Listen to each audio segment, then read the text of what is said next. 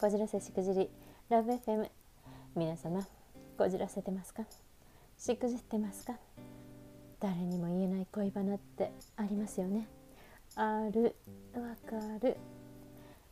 恋愛経験が豊富すぎがゆえのこの私こじらせ女王と一緒にそれ吐き出しませんか？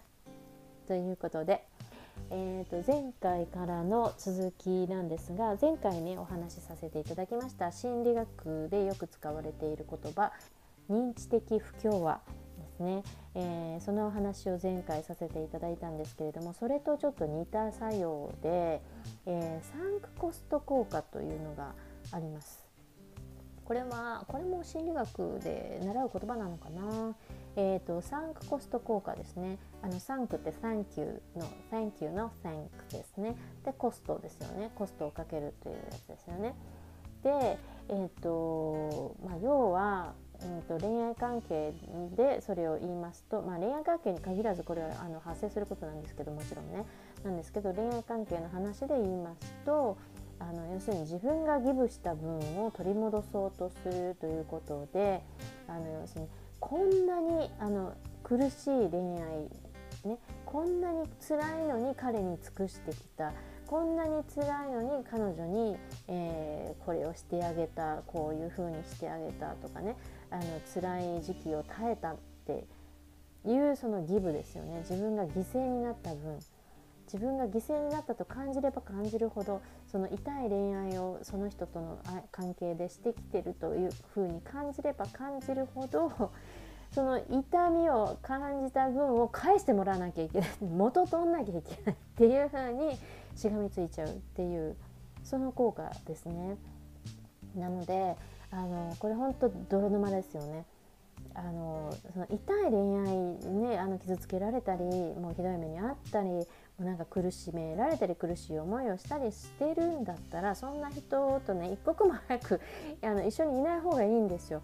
なんですがそのサンクコスト効果ですねあの元取んなきゃっていう心理が働いちゃうんですね心理のもう本当にね鬱陶しいですね人間の心理ってね。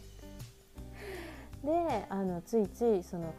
なんていうかねその人を例えばその人がひどかったとしてもその人がこう振り向いてくれて私に優しくしてくれて今まで私がね一生懸命耐えてきた分をこうバックしてくれて、ね、私を幸せにしてくれるまではこうしがみついているんだっていう風にね一生懸命さらにのめり込もうとしてしまうっていうもう本当に不毛不毛不毛です。うんなので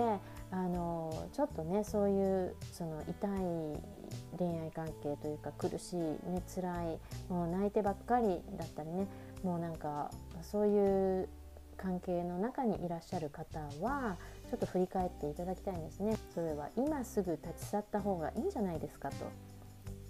だって人生の時間は本当に誰にも平等で1分1秒二度と来ないんですよね。でその時間を泣いて過ごすのも、えー、誰かと幸せに笑って過ごすのも同じように、えーと、残酷にも時は過ぎていってしまって一生は1回しかないんですよね。でそれでそのね、その毎日毎日泣いてばっかりいなきゃいけないような人と一緒にいてで本当にいいんですかとでそれはもしかしたらそのサンクコスト効果で心にねそういう何て言うか暗示がかかってしまっていてもうあのこれだけ辛い思いをしてもそれでも一生懸命この人にに尽くしてきたんだからとかそ、まあ、こんなに痛い思いをしているのに一緒にいるってことは私はこの人本当に好きなんだわとかねそんな誤解ですよね。あの痛い苦しいのにかにもかかわらず一緒にいる私イコール私のこの愛本物みたいに勘違いしたりだとかそのだからこそこの何て言うんですかねコストを回収するまでは離れないっていうそのマインドブロックマインドブロックマインドロックですね。とかっていうのがかかってるんじゃないかっていうふうにちょっと考えてみていただいた方がいいんじゃないですかということなんですけどどうでしょうか？これも本当に怖いですよね。でもね私も本当にわかるんです。これも本当に私もね何度もあのそういう思いをしてきたんであの酸化コスト効果自分の心にそれがかかっちゃっててもうね本当に無駄にしましたね。あの泣きすがってずっとね一緒にあのもうわけわかんない状況に置かれててもずっとその人のこともうそうなればなるほどあそれでも一緒にいたいと思うんだから私のこの気持ちは本物なんだとかこの人が本当に本当のこの人が私の大切な人なんだと思い込んだりだとかなんか、うん、それってね結局やっぱりあの違うんですよ。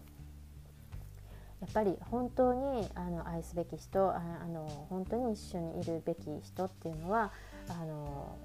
あなたを泣かせない人なんですよね。あなたの貴重な人生の時間をあの笑ってハッピーに過ごせる人っていうのがあの本当に一緒にいるべき人なんですよね。もうそれ以上も以下もないですね。ということで、えー、いかがでしたでしょうか？えー、何か面白かったなと思っていただけましたらいいねコメントフォローなどお待ちしております。よろしくお願いします。それでは皆様素敵なこじらせでよエルでした。